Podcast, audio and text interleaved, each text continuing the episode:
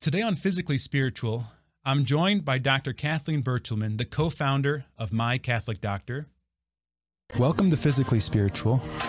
I've been amazed by how much growing physically healthier has changed my spiritual life. I am captivated with discovering the truth about my body and how it relates to my relationship with God. Physically Spiritual is my attempt to harmonize and share what I've discovered. I'm your host, Andrew Reinhardt. Today I have the honor and the privilege to introduce you to Doctor Kathleen Birchelman. She's a wife and a mother of seven. She's a board-certified pediatrician with a fellowship in medical ethics at Weston Jesuit School of Theology. She and her husband founded My Catholic Doctor, an online Catholic medical practice, in twenty eighteen. She speaks and consults nationally on vaccines derived from aborted fetal cell lines. She is a frequent guest and medical expert on Catholic media outlets, and recurring guest on the Catholic Medical Association's podcast, Doctor Doctor. Welcome to the show, Doctor Birchelman. Thank you so much, Andrew, for having me. Yeah, I wanted to start out and just ask you about your life. You know, I think My Catholic Doctor started with one Catholic doctor, you. And and working in the church is really a labor of love. A lot of people I know who start ministries and apostolates do it out of their own pocket. And I imagine My Catholic Doctor might be something like that. So before we know about My Catholic Doctor, I'd love to hear your story. Well, My Catholic Doctor was really many, many years of discernment on my part and the part of my husband. Uh, he's our co-founder. So really, it was many years ago that I began asking myself this question: what is Catholic healthcare anyway? I did a rotation at a Catholic hospital when I was a medical student, and it was my O B G Y N rotation. I also rotated in adolescent medicine at the same Catholic hospital. And I believe that I was placed there by my medical school because I, they knew that I was Catholic and that I was the director of the, the, the small Bible study group that we, or the coordinator of the small Bible study group for medical students. And so they felt that by placing me at the Catholic hospital for my O B G Y N rotation, that this would be an act of charity for me. It would I'd fit in better there. Um, but it didn't work out that way. In fact, uh, they were, uh, you know, I walked in there to this beautiful Catholic hospital, which has incredible artwork and a gorgeous statue of Mary and in the lobby. And there's an oil painting of the bishop in the lobby. And every room has a crucifix. And I went in there so young and naive. I thought, oh my gosh, this is the kind of doctor I want to be. And here I was, a third year medical student. And Uh, it, it didn't work out that way. I very quickly realized that this was about the most hostile place for a Catholic to practice medicine because, you know, they they were not following the teachings of the Catholic Church, and um, the they prescribed contraception, and the pills were just hidden under the director's desk, and they did sterilizations and didn't even chart them, really. Um, and uh, they would say that you can you can you can. cut fallopian tubes when you're doing a C-section, but, and, you know, we consent the patient verbally, but we don't put it in the chart. I'm not kidding. This is a long time ago. Um, and I was, I was so um, terrified. Um, I, I um, they knew that I was a faithful Catholic, a practicing Catholic, and that I had been to divinity school. I went to divinity school before I went to medical school. Okay. And they were as scared of me as I was scared of them. Mm. And, um, I, it was, it was just a, a very, a very rough um, uh, time, and word about me and the fact that I might, quote, rat on them, like, you know, went around. And then um, the next thing that happened was I had to go to my, um, my adolescent medicine rotation at the same hospital. And it was a similar story. Um, they, you know, they, the director of adolescent medicine sat me down and told, uh, you know, in a waiting room with a crucifix on the wall, and said, you know, don't let anyone leave this clinic without contraception. And this is what he said to me, and I quote, "I don't care if they say they're a Seventh-day Adventist and they're not going to have sex until they're thirty. Don't let them leave this office without contraception." And um, I, I was so young and naive, Andrew. I was like, you know, I want to teach you about natural family planning. And I know this fabulous nun that's going to, that I can come bring, bring in here, and she'll give talks about natural family planning. And I think, and I actually thought that because they worked at a Catholic hospital that they would be supportive of this. Well, it didn't serve me well. Um, and um, in the end, um, uh, you know, I, I, um, I didn't get honors for any of, I was, I, I was not downgraded, but I didn't get a very good grade in any of those rotations, despite the fact that I had, that I actually had the highest grade on the test and the whole, my whole class for the pediatrics exam, but I, they still didn't give me honors based on my quote clinical performance. Right. Um, and they knew that this pretty much put me out of the running to get a competitive residency position in pediatrics. And so, um, you know, I was really being punished for, um, uh, for, for what I had made them go through. And, um, I, in the end, I, it all resulted in me really questioning, what am I doing trying to become a Catholic doctor? And what is the point of Catholic healthcare anyways? And, you know, what is Catholic healthcare? Is it just about contraception and uh, euthanasia and uh, abortion and um, uh, you know, mental mental health issues? Is it is are those the only fields where you really need a Catholic doctor? Um, and um, I actually just went on and spent like the next ten plus years really discerning that exact question and praying about what does it mean to be a Catholic a doctor. Um, I went on to um, spend, I actually did, um, through God's grace, um, I actually got an extremely competitive residency program. Um, nice. I ended up, um, I, I had a Catholic, so the end of that story is I had a, a faithful Catholic advisor at medical school who understood what happened to me and got me what's called an interview rotation at uh, an extremely competitive pediatric program. So you spend a fourth year rotation as an away student at that institution. And if they like you enough, they'll accept you into their residency program, regardless of what your prior transcript says. And that's what I did. And he set that all up for me when he realized what happened. So God is very good. Um, you know, when you carry your cross, um, God really takes care of his children. And I ended up getting the most competitive residency program out of my whole class, the most competitive pediatric residency position out of my whole class in medical school. So I did. I, I went to Washington University in Saint Louis, associated with Barnes Jewish Hospital, and I loved Catholic healthcare and um, spent fifteen very happy years at Washington University in Saint Louis. Um, and As, as faculty and as an academic pediatrician there. I hold the record for the most maternity leave ever granted to a Washington University faculty member. And I'm very proud of this and very grateful to WashU for all of that support. I never would have been able to have this large family if it weren't for them. Um, but that during that whole time, I continued asking this question of what is Catholic healthcare? And Uh, what was God really calling me to be and to me to do? And there was this clearer call to do something more intentional within Catholic healthcare.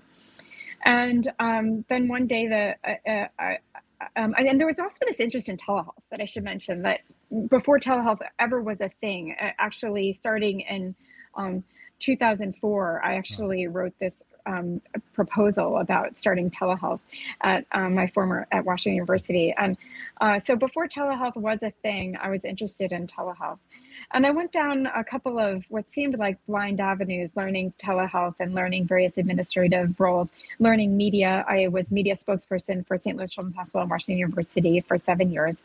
Um, and learned how to do television interviews and all of that. Um, and I, I, during all this time, the Lord was was preparing me. He was giving me a clear skill set of what I needed to start my Catholic doctor. And so then one day um, in adoration, um, uh, the call was really made clear. Um, and I, as I said, I felt that I had the pieces of the puzzle, that I knew the path forward. I knew that I wanted to start a Catholic telehealth company. And I knew that we had the skills and what, what it needed, what, what it takes to really start that organization. So I came and I told my husband, okay, I know what it is. I know what we're meant to do now. And uh, he said, okay, sure, let's do it. But it was easy for him to say that because we've been talking about it for ten years, right? Mm-hmm. And little pieces here and there. And then I said, look, now I've got the whole picture. Now I know the path forward. Mm-hmm. But we went about this in a very reasonable manner. At that time, um, we were happily living in Saint Louis. Uh, I, we had six children. We were I was very well employed, um, and uh, we had paid off our home and our farm an hour, an hour outside of Saint Louis, and uh, we were able to homeschool our children, and life, we had wonderful friends and community, and life was very good, and there was no reason to make changes.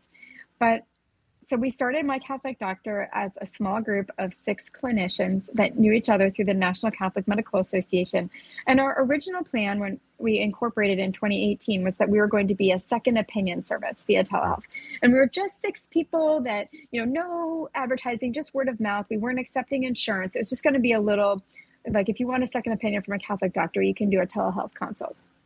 And after we incorporated in that manner, but before we opened clinically, um, the Lord made it clear that he had other plans. But um, it, it was a very painful process, um, actually. And um, I skipped some of the other painful parts of this story.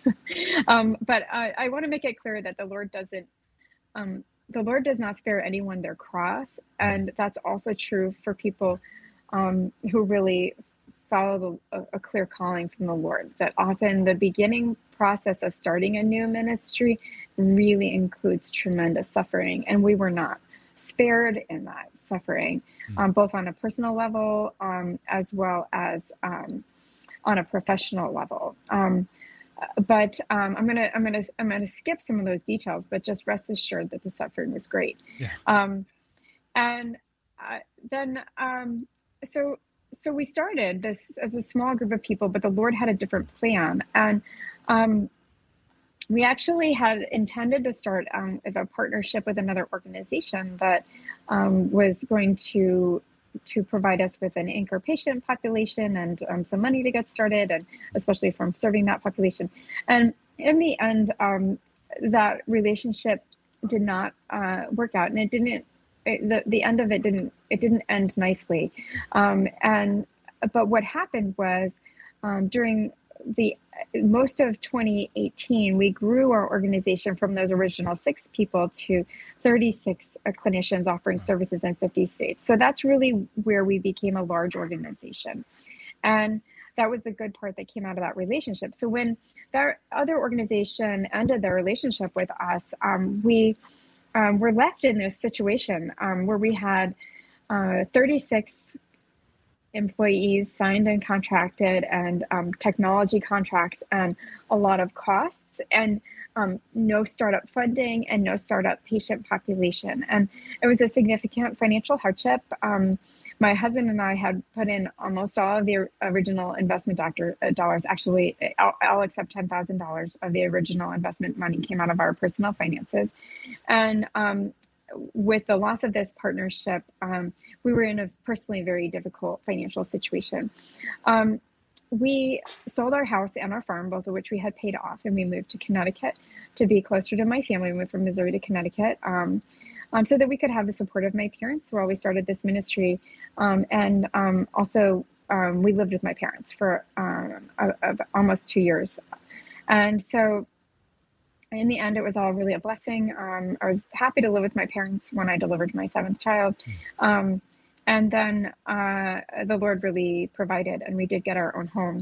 So um, we are in our own home now, but we were able to take the proceeds from the sale of our home and our farm and um, use that to to as really the rest of the startup funding for My Catholic Doctor, and um, and also um, and then what was left we we used to buy our existing home. So um, so we did it. So um, we when we ended our relationship with this other initial partner organization, we actually closed. We had been open two days clinically. We closed and then reopened as a five oh one c three not-for-profit in January twenty nineteen. Um, uh, and uh, we in twenty nineteen, we were open kind of like in a skeleton mode with a low patient volume. But then um, we knew we had to get a bunch of ducks in a row. We had to improve our technology. We had to um, improve our, our our clinicians. We get a greater um, volume of clinicians uh, offering more services in more states. And we knew we had to be able to accept insurance. And we'll get more into that, Andrew, because it was very important to us from the beginning that we make our services accessible to everyone, that our mission is clear. Our mission is to make Catholic healthcare accessible to everyone. Let me say that again. The mission of My Catholic Doctor is to make Catholic healthcare accessible to everyone. So we knew that most people don't choose how they pay for their health care. And we had, in order for us to meet that mission, we had to be able to accept diverse forms of payment for healthcare. So that meant figuring out this insurance um, mess, which it is. It's a real mess. Healthcare insurance is a big mess. And figuring out how to accept it for te- services rendered via telehealth in fifty states. And I should add that we're not telehealth only. Many of our clinicians do provide house calls, and we do have a number of in-person locations that have now opened. So we did that in twenty nineteen. Um, We um, figured out how to bill insurance, or we started that process, and and we launched. We built my husband's company built a whole custom-built telehealth technology platform and donated it to My Catholic Doctor.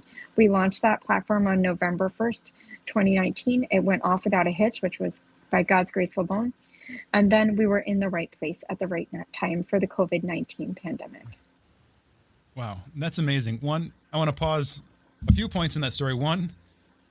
At the beginning, it sounded like you were able to live your faith more freely and more joyfully at the non-Catholic hospital than at the Catholic hospital. Like, I don't want. Yes, that's been my experience, and it's been repeated. So um, I, I did skip a little portion there. Actually, um, so I was official spokesperson for Washington University Department of Pediatrics and Saint Louis Children's Hospital and the American Academy of Pediatrics for seven years. Um, and in that role, um, Um, um, I was able to, I really had every tool at my disposal for, for public influence. I mean, my blog had more than a million readers. I was on all the major national television networks. Um, and I had this sort of glitzy, glamorous mom pediatrician career. And, um, And I knew the day was coming when I would be too conservative for that position, but I was able to pull it off a long time. And I was able to pull it off um, being very bold in my words, that I was I, I, I went right up to the line without really speaking um, about faith, but I was able to speak with a very pro-life voice and, um, and, and really challenge uh Uh, secular uh, uh, views on healthcare, especially um, pro-choice views, and and and and at the end of the seven years doing this, I asked myself, like, have I really answered the call of Jesus Christ to heal the sick and proclaim the kingdom? I had every tool at my disposal to be effective in the media, and I wasn't afraid to be extremely bold in my words, as long as I remained secular, which was the requirement of my employer. Um, and for many years, I really tried to, to speak the truth in secular words, right? And I thought I could do it. But after seven years of doing that, I, did, did I help? I think I was very effective in helping people raise healthier families. But I don't think I was effective in answering the call of Jesus Christ to heal the sick and proclaim the kingdom. I don't think I proclaimed the kingdom. And that really hung on my heart. And I knew I wanted to speak with the whole voice of my faith. I desperately wanted to. So the day came when I was too conservative for that position. I knew that was coming. I did finally leave Washington University. I went to Mercy Hospital, um, Saint Louis, for a period of time. Um, I've said their names, so I'm going to be careful about what I say. But um, uh, um, I think my experience at Mercy Hospital Saint Louis mirrors my experience of now interviewing more than two hundred fifty clinicians that want to be a part of My Catholic Doctor. That across the board, I hear the same story again and again that experiences what I experienced um, in Catholic healthcare, which is that at best, at the most Catholic hospitals are not discriminating against Catholic clinicians, that you may be allowed to practice N F P there. You may be allowed to say you oppose abortion there. But there are very, very few institutions that are, you know, really insisting that every one of their clinicians abide by the ethical and religious directives of the U S Conference of Catholic Bishops. Most of them have it in their bylaws, but it's not enforced. Mm. And Many um, uh, Catholic health systems even tell people during clinicians during their, in, you know, during the onboarding process and, and new provider orientation that they're not enforced. Um, So, um, you know, Catholic healthcare, it's really, really tragic. So this was the next stage of my discernment, um, was what happened to Catholic healthcare? Only yeah. two hundred fifty years ago, we had tens of thousands of religious that took vows of poverty, chastity, and obedience and dedicated their whole lives to Catholic healthcare and building these incredible institutions, the legacy of which still dots our country with all these buildings dotted across the country that have crosses on the outside and beautiful religious art inside and religious names. But Andrew, you and I both know that inside those buildings, there are there are only a subset of clinicians, a small number of clinicians that are truly trained and experienced in the practice of Catholic healthcare. Mm. And that and that sometimes inside those institutions, those people are even discriminated against. And it's mm. harder to work in a Catholic, in, in some cases, it is harder for Catholic clinicians to work in Catholic healthcare than it is for them to work in secular, secular healthcare. And so, I, you know, I went through this process of like, do I like, you know, there, there's a certain anger about this, you know, and, um, and, I, and I really had to think about what happened, like, how did all these institutions so quickly, um, you know, start offering, you know, I V F to, and, and, um, uh, and contraception. I won't go into it. The service is not consistent. Service is not consistent with Catholic teaching. Mm-hmm. And, um, I finally, you know, it was my clear discernment that I wasn't called to to try to, you know, get rid of the, the dirt in these institutions. And I, I actually offered, in the very beginning, I, I, I did speak with my former employer, um, Mercy Saint Louis, and I, about building all of My Catholic Doctor through them and collaborating with them. And they, they just weren't interested. And um, and then I actually contacted two other um, major Catholic health systems about my idea, and they were not interested. Um, And um, and then I, the, the discernment was clear. And, and one of one of a C-level person at one of those institutions said to me, Kathleen, this is beautiful work. Do it independently. Don't do it in collaboration with any major Catholic health system. And so that's what we've done. We've built a network of Catholic clinicians that are are are, are called to this mission of making Catholic healthcare accessible. And it's authentic Catholic healthcare. And um, we and we also worked. Uh, it, it works the other way around. It's not just for the patients, it's for the clinicians, that it's an opportunity for us to mm-hmm. practice with the full voice of our faith in a very faithful environment. Yeah. So two things there. First, just the idea that a Catholic hospital isn't like any other hospital that just happens to have the Catholic label. Like, this is just a regular hospital, and we happen to have Catholic on the sign and a cross on the wall and a chapel somewhere tucked away in the building, right? It, This can happen with our Catholic schools, too, that it's just a school like any other school that happens to have religion class once a week or every day or what have you. But a Catholic hospital or a Catholic school is a part of the church, meaning it expresses the church's worldview it, from top to bottom.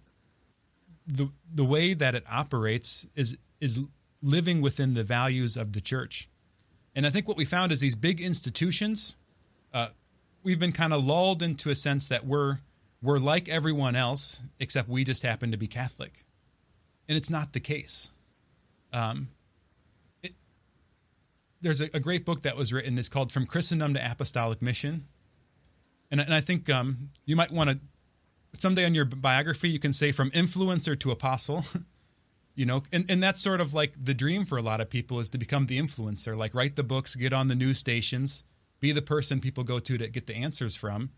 Um, but that's, like you said, it does some good, but it's not what we're called to in the gospel. Jesus wasn't an influencer, right? He gets baptized in the Jordan, and you'd think he'd want to keep the momentum going after everyone heard God's voice. But then he goes out in the desert for forty days and prays. It's like, it's very clear Jesus wasn't trying to get a crowd. He was trying to change hearts. Um, so, so first, like, I love that story. And, and, like, going from, like, having your own home and your own farm to, like, moving back in with your parents. Like, how many doctors who haven't had their medical license revoked could say that? Right? If the if the cross doesn't have a high cost, but that's but that's apostolate. You know, it's not it's not about the money, it's not about the lifestyle, it's not about the reputation, it's about having the heart of Christ in the world. Um, and, and I love that that's the foundation to My Catholic Doctor. You know, it, it I reminded me of the quote from Saint Teresa of Avila Uh, she's she's thrown off the horse, and she says, "If this is how you treat your friends, God, no matter you have no wonder you have so few." You know, and, and that's the call, and, and it actually resonates with some of getting Awaken Catholic started here, because there isn't money in podcasting. People think because you have a microphone in front of your face and headphones on your head that you're that this is somehow uh, making money, but but we we spend money to make these podcasts. You know, I to, know, to know. the expense of. of the De La Torre family who founded Awaken Catholic, to all the creators, um, some even traveling into the studio at, at their own expense. Um, you know, so so these apostolates start really as an act of sacrifice, and and and, and that's what it has to be about, um, because the Lord calls us to do his work with a pure heart. And as human people, if there's no sacrifice, we very quickly become corrupted. Our hearts aren't designed to remain free if we're not making sac- that sacrifice. And I think that's to some extent what's happened in these great institutions. As, as as the church has gotten strong and these institutions have flourished, we've lost sight of what the end is, what the goal is, what the purpose is. Right? We're a nonprofit, quote unquote, but the way we interpret that is the money has to go into the mission. But if the mission becomes the growth of the institution, then that means we need to increase the bottom line to build the next hospital. We have to make more money in order to get better doctors, and so on and so forth. But there isn't a consideration of, is this institution building the kingdom of God? Right? Is this institution saving souls? Um, and, and so I, I love hearing your story. It's resonating with me, and thank you for doing it, because it's it's frankly what the world needs.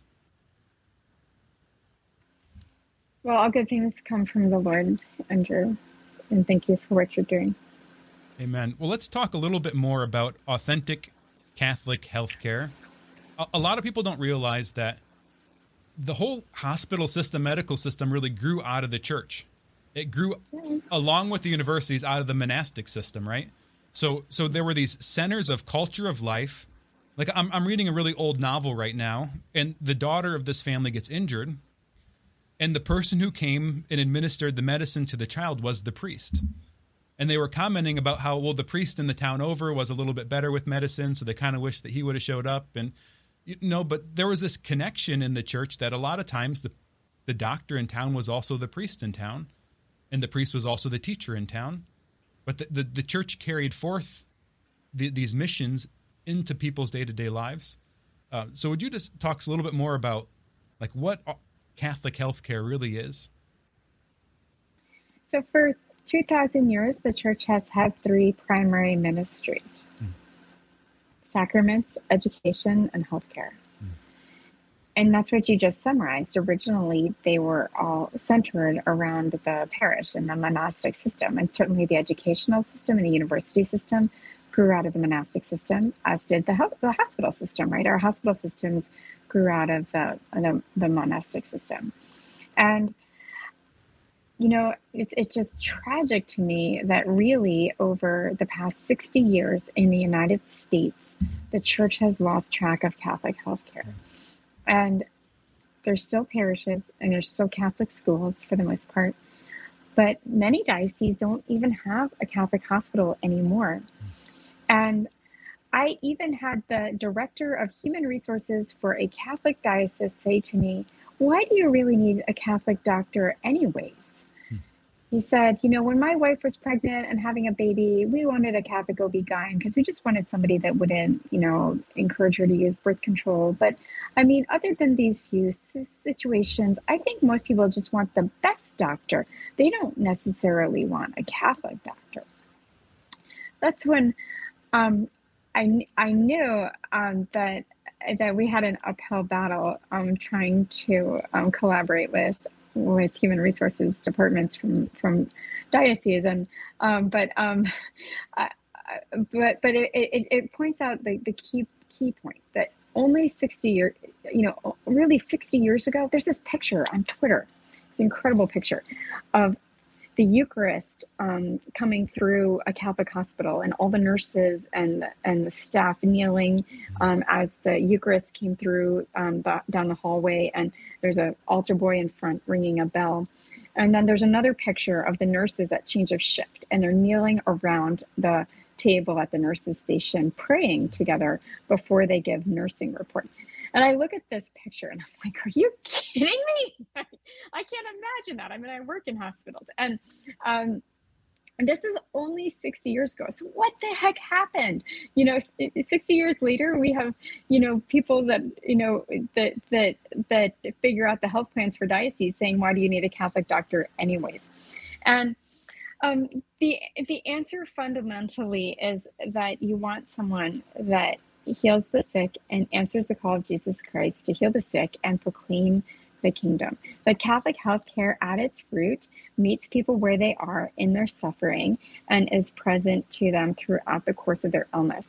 The Catholic healthcare uses really strong ethics to find root, or sorry, really strong science to find root cause of illness, and then treats that underlying cause. We used to, this is just good medicine, right? We used to just call this Catholic medicine. There's a new secular term for it. It's called functional medicine, right? So functional medicine is just that. It's finding root cause of illness and treating root cause rather than just, you know, matching symptoms to a pharmaceutical. And that is what's happening. You know, there's these, these expert systems now used by a lot of, you know, online and telehealth companies where you fill out a survey or you fill out a form, you say, these are my symptoms. The computer suggests a pharmaceutical and a plan and a diagnosis. And the doctor either just approves that, or they, if they need to, they see the patient via video, but in some cases they just approve it. So you've got computers matching symptoms to diagnoses and pharmaceuticals, right? This is not Catholic healthcare, right? Catholic healthcare is at, at the root. It, it, you know, doctors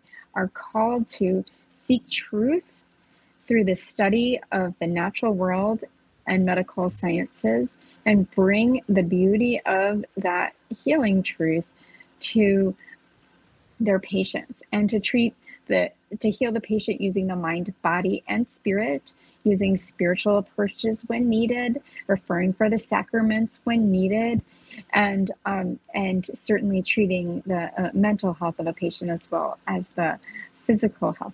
So it's um, it, it, and using the best science and um, the best relationship, interpersonal relationship possible.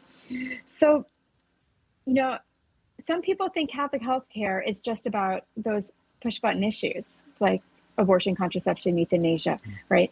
And, and and these are very, very important issues. I don't want to undermine them. And certainly we we all practice in accordance with Catholic teaching on these issues at My Catholic Doctor.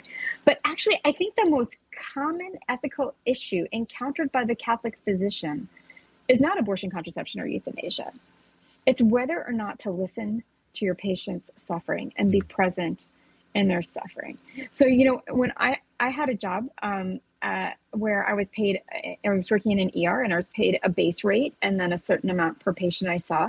And then if you saw over a certain number of patients, the rate per patient would go up. So you were really pushed to see as many patients as possible. And, um, and, uh, I had a colleague that was really, really fast. Oh my gosh, he was in and out of those patient rooms so fast. And um, he would get a, this ten thousand dollars bonus like every every every uh, quarter or whenever it was. And um, and I didn't. Um, why? Because my volume was lower. Why? Because I was listening to those parents. I mean, they, they all come to the E R and want to be listened to. They want their suffering to be listened to. And if you choose to do so, you make less money. And that was actually the The, the most common ethical dilemma I found myself facing, mm. is whether to listen to patients' suffering and be present in their suffering or make more money. And at My Catholic Doctor, we address this by, um, by using, uh, for one, we use something called time-based billing. So that allows us to, um, um, to bill for time spent with patient, not just the complexity of the patient. Um, and the other thing, um, that we've done is, is we've used the, the savings from telehealth, and we put that back into the doctor-patient relationship. So, you know, the, with telehealth, your overhead is g- drastically reduced from a um, an in-person facility. And if you look at the for-profit telehealth companies in the United States, like the big ones, like Doctor On Demand, M D Live, uh, Tele- Teledoc, what they're doing is they're taking all of that savings and they're giving, they're for-profit companies. They're they're they're taking the extra money made and they're giving it to their shareholders. But at My Catholic Doctor, Um, we are a five oh one c three not-for-profit, and we're able to um, take the reduced overhead cost and instead pay our doctors for the time spent with patients, which is why we're able to use time-based billing. You make more money if you use complexity-based billing, but we use time-based, primarily use time-based billing, and we pay our doctors, you know, about three times what the other major telehealth companies do um, per patient. So this, um, and and and what are we not doing? We're not giving profits to shareholders, right? Instead, we're putting that money back into the doctor-patient relationship so that that clinician can truly be present to that patient, truly listen to them, Um, be present in their suffering, but also really listen to their symptoms, get a full history, and and seek and order appropriate labs and seek root cause of disease so that you can then treat the root cause of illness. Yeah, this this is huge. So, one, the foundation of really Catholic social teaching is the dignity of the human person and the right to life. So, like, the way you're approaching it, of encountering the person, that's what Jesus did, right? He didn't come to get a crowd. He came to change hearts. So he found twelve guys, and they lived life together for three years. And that's how he started the church. And through that process of living together, he reformed their hearts. They formed new attachments. They were healed of trauma.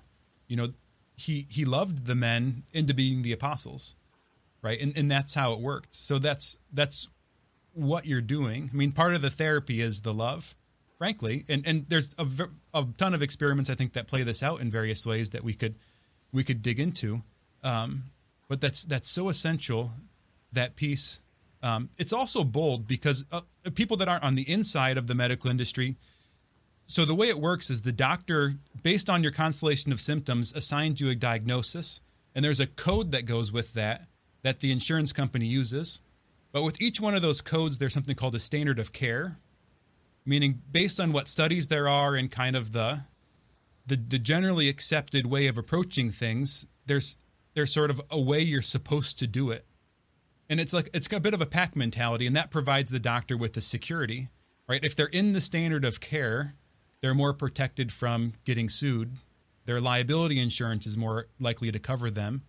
Um So it really kind of incentivizes the doctor um, to kind of find the simple solution, to give the pharmaceutical, to not dig deeper, to not encourage you to solve your problem, because that more functional approach, that that approach that requires you to change your lifestyle, is more likely not to succeed because it requires the patient uh, to reliably do whatever they have to do to get healthy.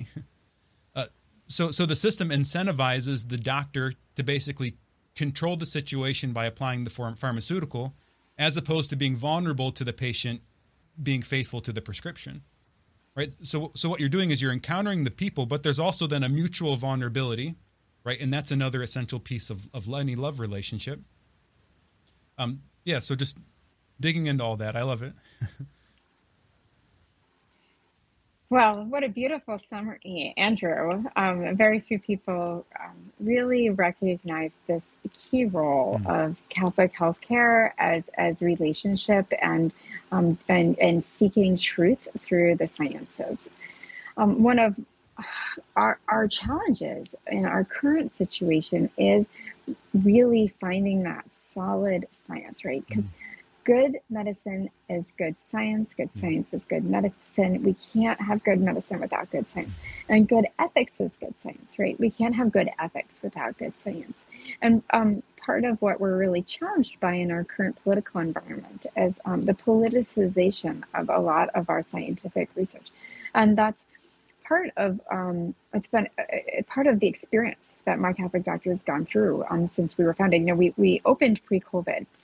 And it's been it's been a joy to watch the robust, respectful, academic, and scientific conversation amongst our clinicians on how to treat COVID nineteen. Hmm. And there's been diversity of opinion, um, but and plenty of respectful disagreement. Mm-hmm. But what I can say is that, um, first of all, they've all been nothing but respectful and kind and engaging, but also seeking truth through science and really looking hard at the studies and making decisions about what studies were appropriately designed and what data can and should be used and what can, data can and should not be used. This is really hard work, and um, you're generally not paid anymore if you've done it or if you haven't. And it, it takes a faithful heart to do it. Yeah, typically, doctors just get the bulletin from their state health department and then just do whatever it says.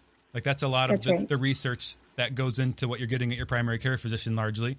So you have to look into the how the study is designed. But before that even is who paid for the study, right?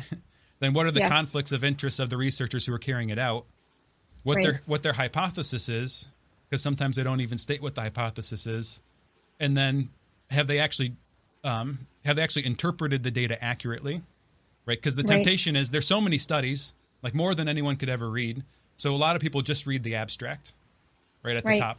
So so this is, is like really hard work to, to really dig into it um, and get a sense. I mean, you could you could probably hire a, a team of researchers and they would still struggle to just bring conclusive answers.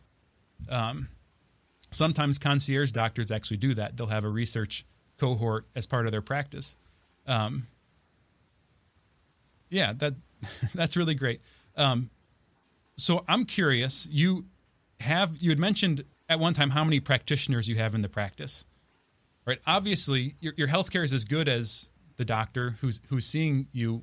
What's your like process? Like, how do you guarantee that like somebody who's just sort of Catholic doesn't sneak in, you know? Sure. Well, first of all, they, you know, they're somewhat self-selecting because of the name of our organization. So you have to be willing to put your name and face on a website called My Catholic Doctor, which um, is um, is in and of itself dangerous. You know, when I first founded this organization, one of my colleagues at WashU said to me, you know, Kathleen, you're committing professional suicide. Mm.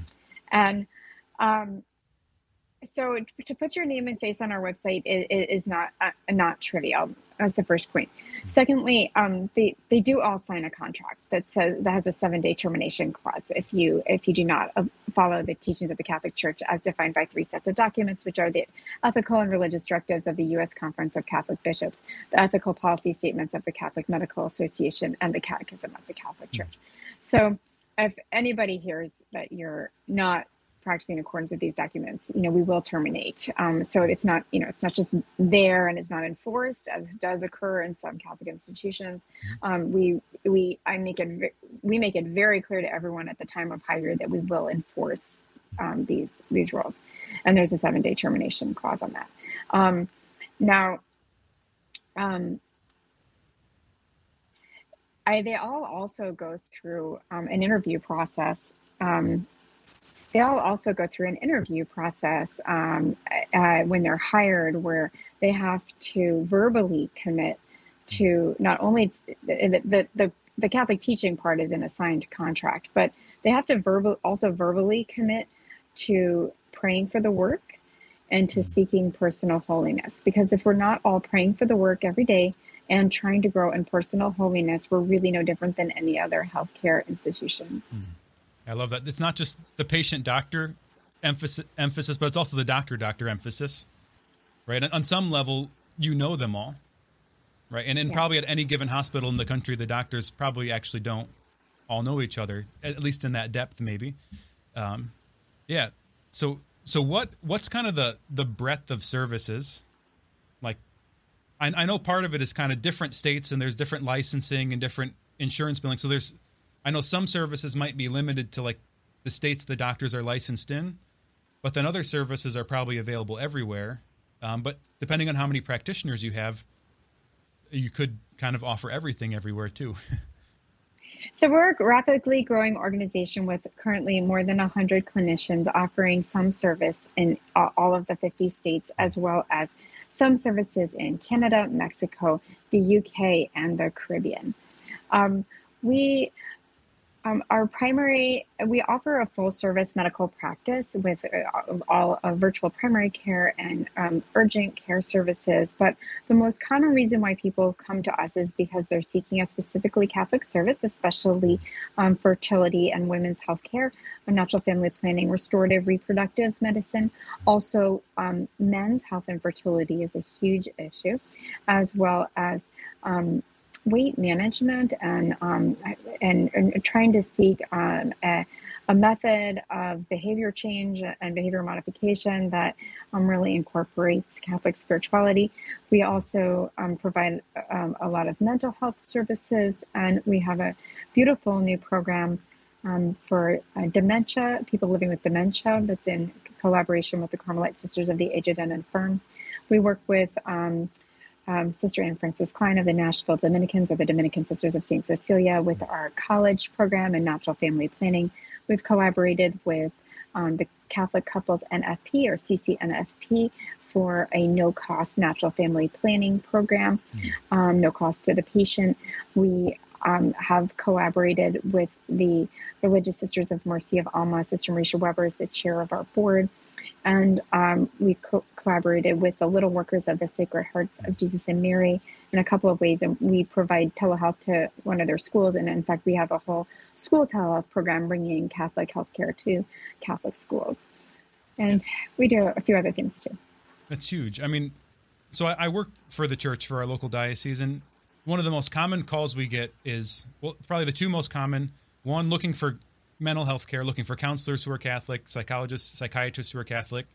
Two is that, that fertility piece, like a NAPRO doctor. What do we do for infertility? What do we do if we know we shouldn't have another child, but we want to practice N F P? You know, all these these questions are are huge. Um, yeah. But to get to the nearest NAPRO doctor, a lot of times people have to drive hours to get to their practice. So, so just the fact that all of those services are available virtually all over the country. I mean, that's that's a massive thing.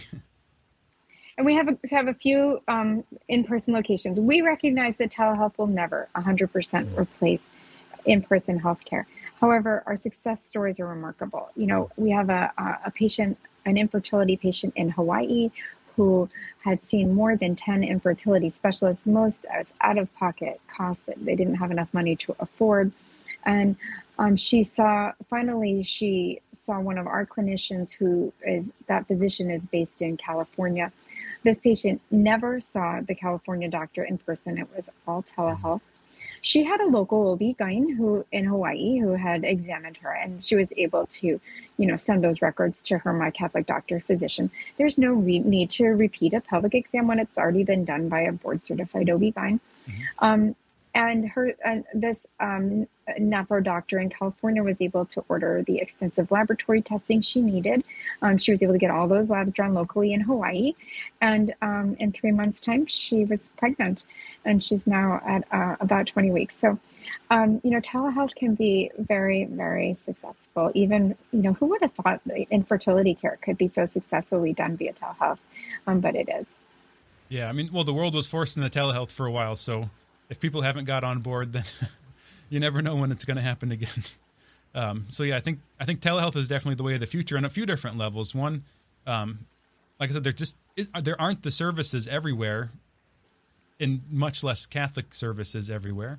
So the right. ac- the access is huge, and then and then second, like you said, a lot can be done in collaboration between local doctors and then the telehealth doctor. A lot of times, right. it's the consultation that's needed. It's understanding things from the ethical perspective, knowing what other options are out there that their doctor hasn't offered to them or made them aware of. Like all of That's these right. things are super essential. Yeah. So one thing I wanted to touch on was part of Catholic social teaching that's huge is just the option for the poor. You know, the, the easiest way to do client services is to charge a lot of money.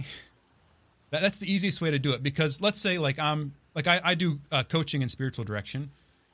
If I charge fifty dollars for a session, let's say, at that point, you know, maybe half of it is actually money that ends up in my pocket. The rest goes into all the overhead, the cost of yeah. the website, the services, the, the insurance, et cetera, et cetera. If I charge one hundred dollars, then I haven't just doubled my price. I've tripled my profit. Right. So then if I charge two hundred dollars, I've now seven times my profit, from twenty-five dollars for the session to one hundred seventy-five dollars for the session. And this is easy to do because you're using the same amount of time, but you need like twenty percent of the clients in order to yep. turn the profit. So you set yourself right. up where you're working like ten hours a week, and then you're just sipping pina colada the rest of the week or doing whatever you want to do. But what it does is it makes it makes the care you offer It makes the services you offer inaccessible to people. So just hearing yeah. that you've done the hard work of starting to navigate the insurance landscape, and I'm sure it's probably an endless struggle that you have to deal with. Um, that's that's that's so big because that that gives access to such a large percentage of the population um, to the services you're providing. Would you just talk more about that process of like making healthcare accessible, and then yeah. I- You know, I, I spent so much time discerning this when we started this organization, and there's no end of people that advised us to go with some sort of a, a concierge model, or mm-hmm. anyway, a direct pay model or a direct primary care model, something that anything that cut out the insurance billing industry. And in fact, if you look at secular healthcare startups right now um, in the United States, there's all these different ideas and models and really cool stuff up out there. But there's one thing they all have in common, which is they cut out the insurance billing industry. Why? Because it is a stinking pile of poop. I can't begin to tell you how hard it is to navigate this system, how much money it costs to navigate this system. And and what, what do you get for, for all of this is you get paid a lot less if you're in network with an insurance company. And um, for My Catholic Doctor, it's been truly the thorn in our side to, to deal with the insurance billing industry on a daily basis. And we're still working on it every single day. But from that um, to make Catholic healthcare accessible to everyone, we had to accept diverse methods of payment, recognizing that many people do not choose how they pay for their healthcare. So if you choose a direct primary care model or um, a self-pay model, these are very important models, and there's wonderful people offering fabulous services through these models. I'm not gonna, I'm not gonna, you know, put them down. I think there's a place for each of these models, but. Um, there's there's this significant portion of people that really can't afford healthcare outside of their employer-provided health plan or their health plan that they're, you know, scraping by paying for each month. And if you're not part of that plan, they can't afford it. And so this really impedes access to Catholic healthcare. So we knew from the beginning we had to be able to accept insurance. Um, so we accept diverse forms of payment. We have very low self-pay rates. Um, we can direct contract with Catholic employers. Um, we can... Uh, we accept um, as many forms of insurance as we possibly can. It's a it's a process. Right now, we do not have Medicaid in every state, but we're working on it. Um, we do accept Medicare nationwide, and we accept all major national insurance companies, and we are um, slowly getting the smaller regional carriers. Yeah, that's huge. Um, so we're kind of winding down on time. So I want to just open it up. Is there anything else that you would want to tell the audience before we, we jump off? Um, I want to thank each and every one of them for their faithfulness. And remember that God keeps his promises, right? His promise for salvation of those who love him. And I think as you struggle with your own illnesses um, and, and, and, you know, physical and mental illness, is a primary form of suffering that the Lord has allowed for all of antiquity, right? And no one is spared their cross in physical illness and suffering, right?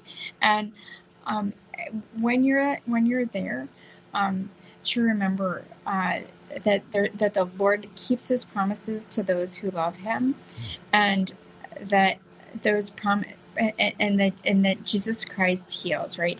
And sometimes he heals um, as a miracle.